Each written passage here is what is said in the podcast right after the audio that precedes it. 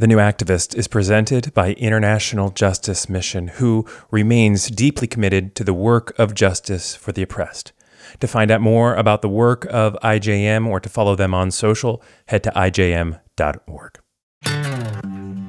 Well, this is The New Activist, a show that features conversations with activists and leaders who are tackling some of the world's biggest humanitarian issues from the front lines of injustice. My name is Eddie Kaufholz, and it is a joy to be with you today as we welcome our special guest, Jo Saxton. Jo Saxton is an author, speaker, podcast host, and leadership coach. She has dedicated really her career to growing leadership teams around the world and empowering women specifically to find their purpose in their personal lives and in their leadership. To that end, she has a new book out. It is called Ready to Rise Own Your Voice, Gather Your Community, Step into Your Influence. Jo, in this book, tackles some really serious issues that women face, namely uh, workplace harassment, sexism, low self esteem, financial woes, power battles and old wounds. And she puts a lot of that in perspective and gives really good, thoughtful ways to move forward in those realities. I really like Jo a lot. And today she brings us into a perspective that I wasn't necessarily expecting. We are going to talk about what's happening with race in America right now. And her perspective is so unique because she is a Brit, her family is from Nigeria, and she is a powerful voice amongst leaders. And so the way she processes everything uh, was surprising to me and really helpful for me to consider. I like Jo a lot, and I'm glad we get a few moments with her now. Before we start, if you have not done so yet, could you please head over to the Apple Podcasts area and rate us favorably and review The New Activist? It is really the most powerful way to throw your support behind these conversations and allow others to get and be a part of the wisdom from our guests, guests like we get to hear from today, the fantastic Jo Saxton.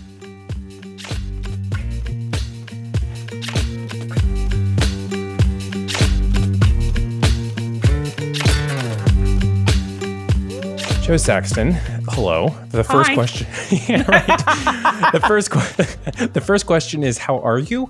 Um, which is usually not a question that means anything, is a throwaway. But as we record this, we are, of course, fully quarantined now, still or partially quarantined, or Mm-hmm. somehow the world has not opened. and so, I, really, like, how are you in the midst of all this, and how's your family doing? I, I would say my teenage girls are a little bored, um, to put Yeah. it mildly. It's been the Right. longest summer since it began in March. Um, Oh they've, been home. It began in Indeed. March in snow in Minneapolis. Oh, Um, yes, it did. Uh, you know what? I think we're okay. We're okay in the sense of, in the sense of we are used to, increasingly used to how we make our little world work. Hmm. Um, but there are times when there are moments where I suddenly miss something. Like I, I planned to see relatives this year. I planned to see my mum in London. I had notions of going to see my brother and my new niece in Hong Oh, Kong. yeah. And that there was a moment where I where I kind of stood still and thought, actually, that's really hard. That's that's the hard one, hardest moment of the of this for me right now. Yeah, isn't that over time? It, it it it was one thing to be locked in your own house and to not leave the house, mm-hmm. but then when the realization that you can't go to a place happens, Yes. when when th- those kinds of losses are uh, are are very real, aren't they? Yeah, they're the things you kind of take for granted. And we're talking to family more, which is great, and doing all those fun things. But the fact that you, I have no control as to when I'll see people face to face, when I'll um, connect with them physically, that that caught me in a way I didn't expect. Plus, who would have ever thought? I mean, when this started happening in March, I mean, maybe you did, but I thought certainly a month or two. But we're we're rolling through summer now, and it's it's not going. It doesn't seem to be going anywhere. And uh, Yeah. yeah, that longevity is hard to deal with. It's my when my I first heard about COVID from my brother in Hong Kong. Yeah. And I remember sending him a text and saying, Hey, do I need to be worried about this stuff? Do I need to be worried about you in Right. it all? And he sent me a picture of the grocery store and the shelves. And he just said, Jo, um, and my brother's not dramatic. Um, right. He said, Jo, this isn't just here. oh yeah. And I thought, well, I said, what do you mean? He said, it's not just going to be Hong Kong. And I thought, Yeah. oh, Oh, this is going to be a thing. Yeah, yeah. uh, and and so it was this sobering moment which he he kind of suggested and then I thought, oh goodness, it kind of then it just seemed to overtake the world and different family members at different times in the month, kind of thing. Weird. Yeah. Weird. So, uh, the, the other part of how are you Mhm. is uh, the most loaded question that you can start an interview with is that we in this time, even as you know, at the time of this recording, uh, the U.S. and the globe are uh, in the middle of a of a movement birthed Yeah. by the outrage uh, and the death of so many Black Americans, and so. How are you, and where is your processing with that? Yeah, I mean, I think when May was a tough month, Yeah, um, with learning of Ahmaud Arbery's death, learning of Breonna Taylor, and then um, George Floyd's murder. Hmm. And I mean, I couldn't watch, I can't watch videos. I, I just cannot. I'm not saying anybody else shouldn't. I just cannot do it. Hmm. And I think the most surreal moment for me was talking to my mum as the protests and the uprisings began, and then as um, riots took place. And she called and she just said, "Where?" She goes, "Okay, Minneapolis is a city." She goes, "How close are you?" And um, and I said, and I, it was this really surreal, laid back conversation. I said, you know, mum, you know, when we talked, when we were living in London and the Brixton riots happened, we, I was only Yeah. three miles away. I said, now I'm 15, I'm 20, I'm not close. And I said, and, and then we talked about, and we talked about police brutality. And she talked about one of our, our relatives, well, a couple of our relatives who'd, um, who'd experienced and had out of court settlements. That's the level Mm. of brutality that happened to them. Hmm. And I just said, Mum, it's 40 years. We're talking about the same thing in the space of 40 years. And the fact that there we were chatting about this thing nonchalantly, um, about police brutality, about systemic racism, about inequity in communities. And here she is in her 80s talking to me about this, about some, and our reference point is another lived experience, is another lived experience um, was the most sobering moment where for me where I thought, and so how how are we doing on changing the world right now? right. How how's that going for us? Um, that was that was this collision of past and present, and then thinking in forty years' time, am I going to be talking to my daughter and saying, so how close are you? Right. That this is just a generational, or many Mhm. times in a generation, very common, fairly unsurprising Yeah, movement, uh, and and the the commonality of it is so heartbreaking. yeah, and just I think that has been the the you, one of the things I hear from my African American friends, from Right. my black british friends is tired. We are beyond tired. Um and there's no other it's hard to convey the depths of tiredness and the depth of weariness and the depth of exhaustion and the depth of being unsurprised about this moment as well Can you describe more? I think I know it, but I don't want to pretend I know Yeah. anything. But tell me, can you tell me more about that tired? Because I I hear that word over and over again. Mhm. Hel- can you help unpack a bit the Yeah, tired? sure. Yeah. I think what for me, and I and for, I and I'll, I'll say for me because obviously in my experience, I come at this as an I'm a black Brit, I'm a Nigerian Brit, which means my history is different to the live history of an African American. Mhm. Um, in terms of what it when when when I think of my grandparents, it's a different story, it's a different continent, it's a different experience. However, um, and so I'm sure there'd be a, a broad range of descriptions on this one and, and responses to this question. But Hmm. um, for me, I I am tired of names being reduced to hashtags. I'm tired of seeing and and seeing a ha- seeing a name or knowing there's a video and and seeing somebody's murder um, or death and watching the outrage and then a few days later some story about past criminality is that as though that's somehow some justification and then some the debates about whether somebody complied and all and was compliant in that. And then um, it's this i'm tired of the, the of the arc of it. I'm tired of the injustice obviously that leads to it. I'm tired of the arc in the news media knowing that this is not the last. And Hmm. so it feels so inc- it, it feels so earth-shakingly significant and yet it will be reduced to another part of the news cycle. The one and that's the stories we know of. And i think for me it's the how long I mean I, I don't need to explain to anybody, or or the question is, how long do I need to keep telling the people we do not experience the world in the same way? We Hmm. may live in the same country, we may live in the same city, we do not experience it in the same way. So my kids have, my eldest is having driver's ed. Well, part of driver's ed for me with her is let's have the talk. Let's yeah. have the talk. And when I said to her, let's have the talk, she took her hands out of her pockets. She put her hands on the dashboard and she said, my pockets will be empty. My hands will be on the dashboard. They'll be able to see everything. That was her instant response, Eddie. Oh, sure. And she's 14. Right. Well, that's my normal. The talk is her keeping herself or trying to keep herself safe in the event yeah. that she gets pulled over because yeah. she is a black woman. And so she said to me, we do our highs and lows at the table um, at dinner times. And, I, and she said, what's her high? And she goes, my high is that I've started driver's ed. My low is that I'm kind of nervous now. Why should she have to feel that way? Well, do, do, do, do you know what I mean? Um, why should she have to feel that way? What? And, and right. so I think for me, the tiredness is the talking to my mum and knowing the experiences she's had um, and knowing the experiences our family lived with and knowing the experiences my friends lived with and not being believed talking to people trying to explain to people and not being believed or being marginally believed and then here we are again doing the same same same same same and i'm like i'm i shouldn't have to prove i'm equal you know right. I, mean? I shouldn't have right. to prove I'm equal. And then the tiredness of, of watching uh, of seeing a family go through grief and thinking this is just the beginning. This is just the beginning of the grief. And knowing that even as I mourn, I have a sliver of what that family are enduring and will endure for the rest of their life. That I'm tired of that. Yeah, that is exhausting. Thanks for unpacking it uh, f- for us. Do you uh, other guests in previous weeks as we've been recording during all of this have talked about the fact that this is though possibly a different moment.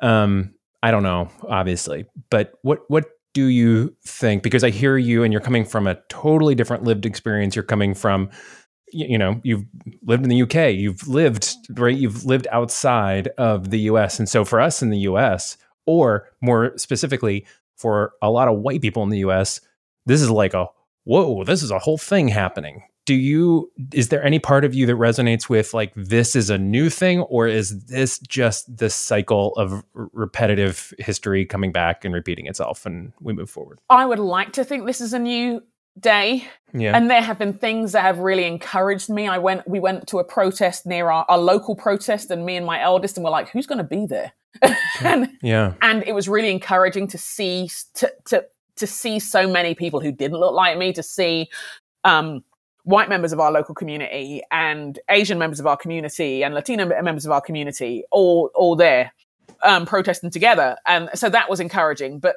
am I hopeful? Time will tell. I'm very much time will tell. Um, and I don't know whether that's because I can't see it because I'm not as familiar, or whether I'm just. I think, to be honest, Eddie, I think the conversation with my mum has has so defined my lens, right? um, that I'm like, time will tell. I, I, I genuinely want to believe this is different. I genuinely want to believe that this will go beyond sentiments and will go towards the dismantling of systems. But time will tell. I know people get, I know crisis fatigue is real. I know people get uncomfortable. I know, um, I've seen people want to change before and with their best intentions not have the energy to, to do a marathon on this.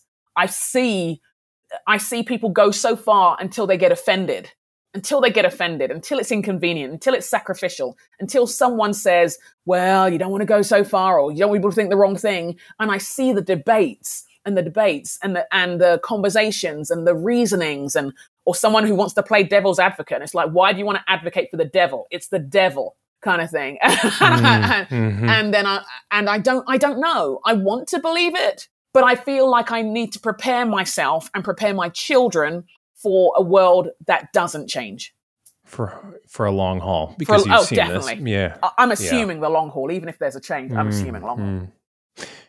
It, it is interesting because I just as of this morning, I'm looking. I was looking at the main newspaper sites in the UK, and every single one of them has a a tab, a special section dedicated to. I mean, one said George Floyd on it, which I thought, how wild must that be for like to for his family to see around mm. the world his name has become this whole other yeah taking this whole other meaning and and I'm sure that there's complexities to that and remembering the person but in any event the world is talking about this right now yeah. um you know Formula 1 driver uh you know is painting his yeah. car black and honor black this has made its way out of the US and so I'm curious from how you uh, from your upbringing, from what you know, and from kind of your worldly perspective, how do you interpret the UK's response as it sits on top of their own very uh, difficult history? Yeah, I mean, I, I to be honest, it, it, took me a minute. it took me yeah, a minute yeah. when I saw the protests in England, and um, yeah. I, I, the first feeling I felt was anger. Oh, really? I felt really, really angry, and I, and I was like, I would go for these long walks, and I'd be like, God, why am I so angry at this? Why am I hmm. so angry? Because it's absolutely right that this um, this injustice is communicated as widely and as loudly as possible. Um, but and it took me a while to process. And I remember checking in with my best friend who's who lives in London. I said, I feel really angry. Hmm. And I said, Do you? And and she's like, Yeah, I know what you mean. And and and I thought now, now you're recognizing that people are dying in, in police custody. There are yeah. there are um, there are English names alongside George Floyd's name. There are there are injustices. I, th- I thought you don't get to be disgusted at America today. I think that was my that was probably my in my most raw, my most raw, and my most grieved. I thought you don't get to you don't get to do that today. Um, was was probably the, and I'm not I'm not that's the only way I could articulate it. And I thought there are multiple. If you want to talk systemic racism, England, let's have a talk. mm, I mean? Yes, if you want yes. to talk police brutality, let's have a talk. Um, if you want to talk about injustice and monuments and all of these things, let's have a talk. And so that was my, I had this visceral, this intense, and I didn't see it coming. I really didn't. Mm. I didn't. Right. I didn't expect to feel that way, but I think that was the uh, my most raw. And and then as the as the church in England started talking, I, then I got then I got even angrier. Right. I got oh, even really? angrier. Yeah. yeah. I got even angrier. Um, and you know, I mean, we know anger is a secondary emotion. It's to do with you know, I mean, fear or pain, and and yeah. um, I it was pain. It was pain, and I just thought, oh, and now you now you want to talk about racism? Great. Where were you twenty years ago? Now I'm I'm really glad you've got language for this. But hmm. but we we have been telling you this for decades. We have been using words for decades, and there has been tone policing. And if we could say it in the right way, and the expectation of assimilation, and now you want to talk, um, which again, which yes, then yes. I thought perhaps I'm not the perhaps I'm not the best person to talk to you about these things right now. um, again, because it was visceral. I didn't see it coming. I didn't, hmm. and and I didn't. Um, I mean, I had friends who would text and say, "Have I not seen things clearly?" And I'd be like, "Nope, you haven't," and I had nothing else to say. and, um, yeah, um, it, it, was really hard. It was really hard to see it because I think it's something I had longed to see in all the years I'd lived there. I mean, I, I left I left England at thirty, um, wow. and I've I've lived in the states for sixteen years, and so I I'm like, you know, we had stories. We had stories of racism and systemic racism. We have stories of abuse. We have stories of brutality. We have yeah. stories of injustice. Um, they're different stories, and they they are there are different problems because every context has its own tale. But there, but England has a tale. Mm. it, it, has a tale, and so I think that's what I. My initial visceral reaction was that, and in time since, I've probably began to feel other things as well in the midst of this and thank you for for sharing all of that perspective um, and processing it in kind of in real time. Like I, I, appreciate so much about your voice and you've been kind enough to speak to the ijm staff. You really don't put a bow on things out of, of right? Like you don't feel the need to put a bow on things. You like here's where i'm at here's where i'm processing it. And part of that is that in the midst of all of this you re- you released a book. So many people didn't, right? Decided not to release their book. Yet your new book is particularly salient to the moment, um, and it's called Ready to Rise, and it tackles the real, like real life, honest to god issues that women face. Things like workplace harassment, sexism, low self esteem, financial woes, power battles, etc. Like there's a there's an unfortunately long list that could keep going. And yeah. in this book that you released in this season, you really tackle the imbalance of power head on. And so why now? There was there's this was a decision. Why release this now? Um, you know, I don't know on one level. I and it's funny when you write a book, it's so far removed. Did I did I anticipate a global pandemic? No, I did not. no, no, no. Did I? Right. Did I exp- um, anticipate that it would be that there would be elements of it that would speak like I, there's a part where I write about when I'm asked not to say Black Lives Matter um, because um, when we are in the process of planning a church because it was off-putting to some people. And and I and I remember contemplating whether I was going to put that book, part in the book itself. Yeah. Um, and and so I it, they're just these kind of moments where you're like, oh yeah, I guess I guess we're still here. Um, hmm. I, yeah, I, the hard thing is we're, we're, the, the issues that you've mentioned have always been happening. And I think things like 2020, uh, I mean, a year that will just be known as 2020 for us to right. all know how terrible it was. Right. It um, defines itself. It defines point, itself. Yeah. Um, a bit like 2008, but with speed, uh, with speed and other things thrown on top and fire. Right, right, um, I, I, I think when we it, we look at this year, we realize it's exa- it's it exacerbated things that already existed, injustices that were already there, fault lines of brokenness within the way things are done that were already there. Um, and so to that end, hopefully it is relevant um, because I think we do have to work out for those of for actually I was going to say for those of us who are people of faith, but I'm going to say for us as human beings, you have to work out how you respond to the challenges and the opportunities of your day, and um, what your voice will be in it, what your stance, not just your stance, what your learning will be in it, what your action will be in it. And I think there are, in this time, I've noticed that many people who wouldn't have called themselves leaders have been forced to confront whether they have a voice. I've been forced to confront, you know, here we are. I don't know whether I'm a leader, but now I'm homeschooling, I'm working full time, I'm taking care of relatives, and I'm doing it all virtually. And then I'm watching these uprisings and thinking, um, this is wrong. So, yeah. and so right. what am I going to do? And, and so I, when I think of Ready to Rise, I think it's it reminds for me it's a reminder that we have to respond. Hmm. yeah, and more than intellectually more than philosophically because the things that are happening in our world are not philosophical for all of us. Yeah ultimately this book really is about empowering women to change the landscape. Yeah. Um, well is that fair? I shouldn't summarize your book to you in that way. No, is good. that fair? Okay. it's good. I'm, I'm verbose so i like it when people summarize it. Um, okay. i think it is. I think it's what i, I want to in encourage women and i deliberately centered women's stories because often in leadership books we don't see women's stories centered. Um, and so on one it's not that it's not for men but often it's it's like when i've read leadership books i've had a great insight into a male world and often a white male world. Um, and and great leaders fantastic nuggets but not necessarily a story that i would like I've had to kind of convert certain things and say, okay, what does that apply when I don't have a wife who's looking after me in that area? Do you know what I mean? And, and again, it's not irrelevant. It's just not my story. Um, and so I wanted to write a book which reflected women's stories. And I know that even then, I'm not respect, um, reflecting the full scope of as many women as, as even the women I have the privilege of coaching and, and getting to connect with. But I wanted to put something into women's hands to say, look, You've always had a contribution to make. You've always had gifts, and it is time to stop hiding those gifts and calling it humility. It's time to stop um, second guessing and all of those things. And if these can be resources that can help you address the things that you're going through, give voice to the experiences, then it's time to get up and do something. And and that may start with your own life. do you know what I mean? Um, saying yes right. to the way you've been wired and saying yes to the situations and saying no to some of the dysfunctional things in your world. But it's important that you rise because yeah. um, the world suffers when we don't. That's right. And we've seen this, right? Given the landscape yeah. that we are living in in this moment, right? The Black Lives Matter movement was started by three women. Three women and yeah. so so from your position where you are surveying this, thinking about this, writing about this, like how do you see women influencing and like realizing this this leadership?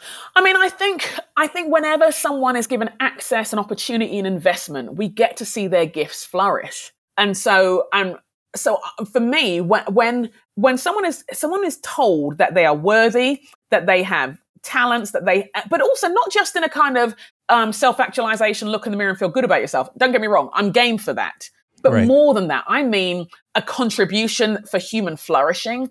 Then I think what that brings is, um, it, what, I think it brings scientific discoveries and art and movements and businesses and all of that, but with an awareness of the world that isn't always true in the current things that we're seeing on the landscape now because of a different lived experience. I think it's healthy. I think statistically, the data shows it's healthy to have diverse leadership. Um, it not only is it good for your bottom line, it's good for your innovation, it's good for your creativity, it's good for your ideas, it's good for your consideration of your audience, your market when you have um, men and women involved in things, not at, at every level.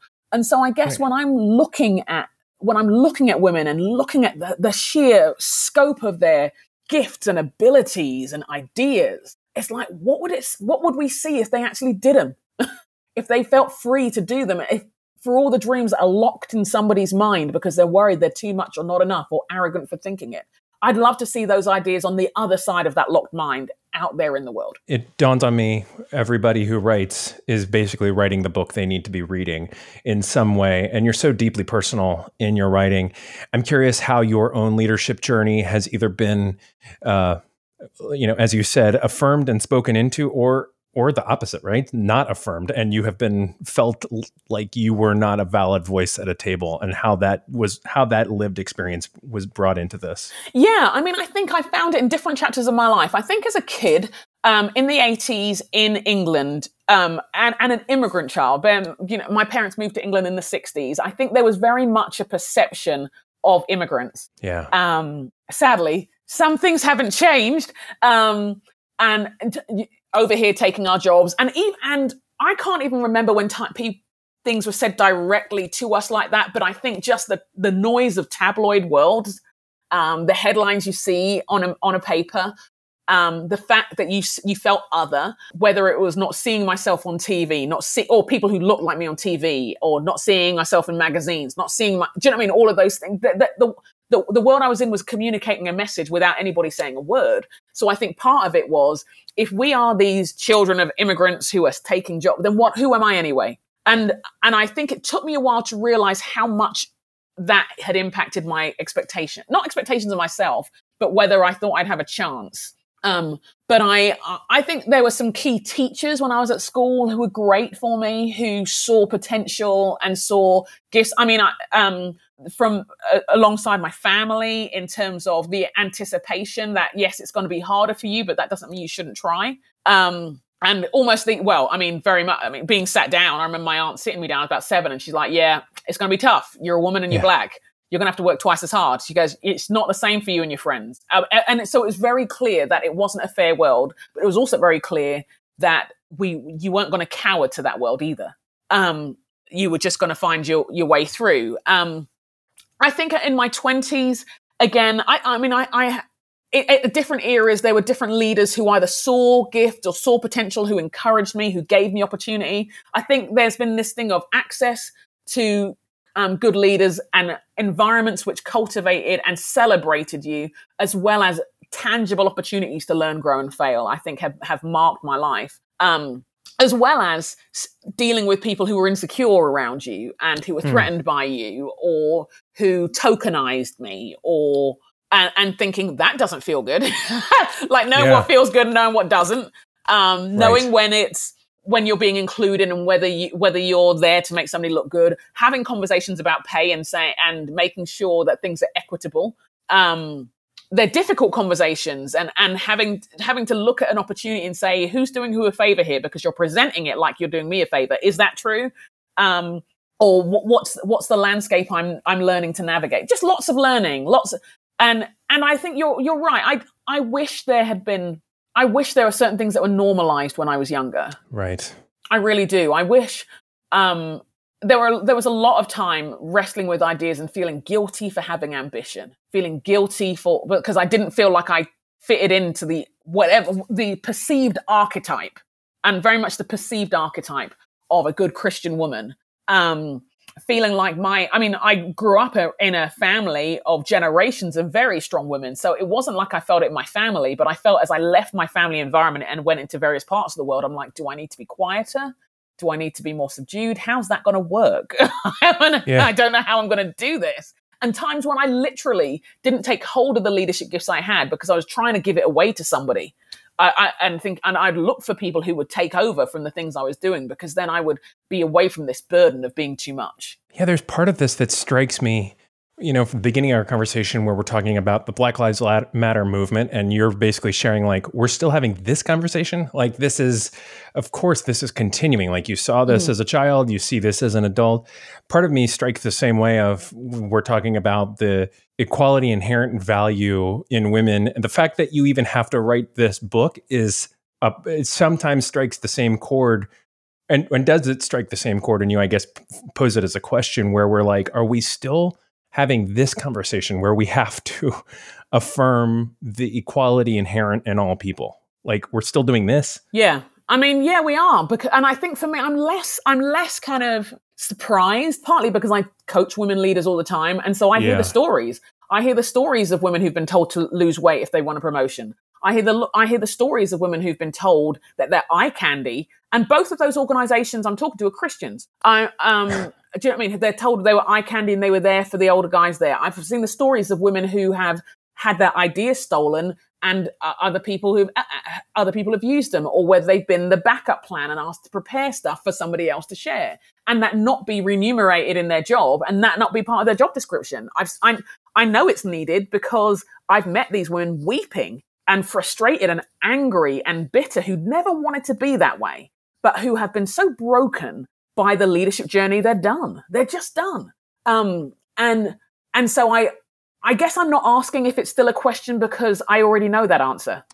right. You, and you see it all the time and you're hearing about it and this is mm-hmm. so much of the world that you yeah uh, you work to correct. Um, this is a self-serving question uh, as we start to wrap up our time, but I hope it helps others. Uh, but I get the opportunity to parent two young women. Mm-hmm. Um, I'm I'm curious if you have any tips, anything I can be doing, anything I should avoid to help them lean into their leadership and the the the the fullness of of who they are. Yeah, I think one of the things that my husband and I have been very keen to do with my girls who are teenagers now is to yeah. surround them. Um, like we we knew that even even now the in their in their schooling, there's not enough access to images of women who are leading and, and particularly images of um, women who look like them. Um, yeah. So there's a conversation we're having with their schools about that on a systemic right, level right. because yes. you know what I mean.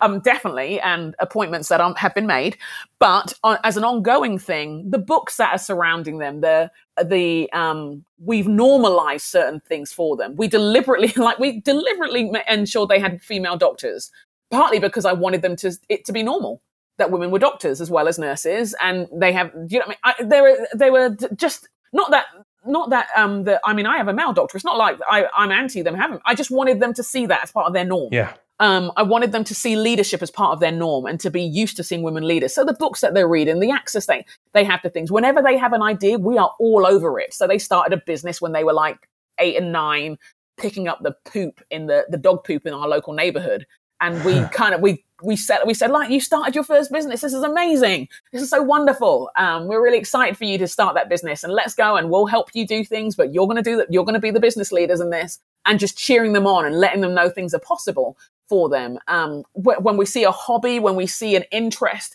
we we invest in it. We because we tell them those things are worth investing in. Um, we uh, we're making sure that the people who are their role models, whether even even the women who are their babysitters, um, and that are people who are speaking into their lives and showing and showing them a range of gifts and abilities um, across the board. That those things were important for us as they were younger. Now, as they're getting older, again, we're continually having those conversations about how do they want to engage with the world. What what does they how do they want to protest what they see in society, and how can we support them in that? Things like that. That I think it's just an ongoing conversation and the continual encouragement not to make themselves small, not to be embarrassed for who they are, how they're wired, um, and their talents and their abilities and to keep on celebrating them. I want them to go into environments when they're older, when I can't be, be there and when I'm not, when it's not appropriate for me to be there because it's their job to know um, that um, to be able to recognize when an environment celebrates them versus when an environment tolerates them versus when an environment discriminates against. I want them to be able wow. to know that because they've encountered that throughout their life. Um, what what an yeah. absolute fine line that is between those three environments, and also what a place of privilege I get to sit in, and that it has never occurred to me that any environment isn't very excited to have me, right? like, as a white dude, right, middle upper class Christian South, I'm a big guy, right? Like I've got a, I've got it all going for me. Like every every power position I'd ever want, and it Oh, never my has occurred to me to ask that question of the environment I'm in. Um, that's fascinating. Thank you for um, self-serving, allowing that self-serving question. And I guess the last question is the same. Um, as you survey the landscape and lead so many of us, uh, we've been talking a lot in this series about how to actually be a part of any meaningful action change in in regards to the the Black Lives Matter movement that is happening. And I'm curious if there is anything that is from your perspective that that we can actually be doing that is actually helpful. Um, I think I'm struck by the actually doing. Um, I heard a friend of mine, um, Huh. Jenny, say she put on her Instagram, and she said, "I'm I'm worried that listening and learning is the new thoughts and prayers," and it just made me laugh out loud for a very long time, for a very long time because I could hear what she was saying evocatively. Um, I think there's listening, there's learning, there's doing Yeah. And um, I, I've often said to people, you know, there is there is how you respond in the moment, and some, and there's then there's the the mile, but there's also the marathon. Um, and actually, I mean, you talk to somebody like Latasha Morrison, the founder of Be the Bridge, she'll say this is a lifestyle we're calling people to. It's a lifestyle. So, I think I would want to encourage people. Absolutely listen, absolutely learn, but then what are you going to do about what you've listened to? What are you going to do about what you've learned? And what does that mean at a local level? Um what does that y- yes what it means for your social media for sure for sure. Um let, I, I don't want to underplay or overplay that role but th- but there is a 360 role. What does it mean for your school your local school? What does it mean for local government? What does it mean for your employment practices? Your employment is there equitable pay in your employment practices?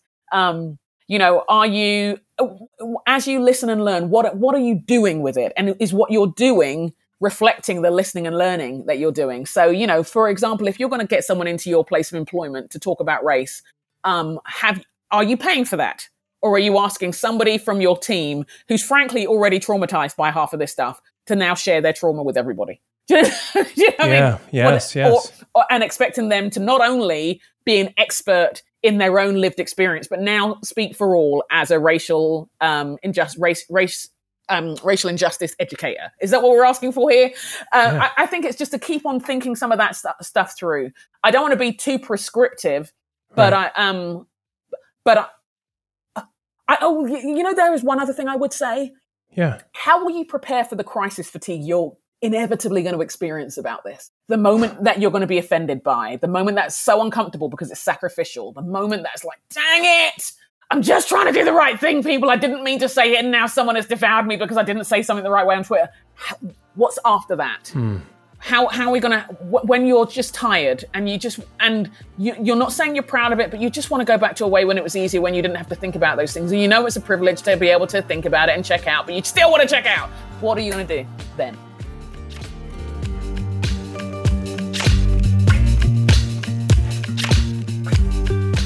I have not stopped thinking about her teaching her daughter how to drive and that story, as well as a lot of things that Jo said. I am very grateful for her and for her time. In case you are not following Jo on all socials, and in case you don't have her book, a good place to start would be josaxton.com. That is in the show notes. And I would encourage you to check out her book and to pay attention to all the things that Jo is writing, saying, podcasting. She is a really good person, and I appreciate her voice a great deal. The conversation that has started here today, you will hopefully continue on our social media, all of them Facebook, Twitter, Instagram, all New Activist is. And our website is newactivist.is. You can share episodes and get people caught up on our old conversations there. A huge thank you to Propaganda, who scored today's episode. Go to his website, Prop Hip Hop, for all the latest on music, merch, coffee merch, all of that stuff. PropHipHop.com. And with that, we go back into the world on behalf of Jo Saxton, as well as my colleagues at International Justice Mission. I am Eddie Kaufholz. Take care, friends.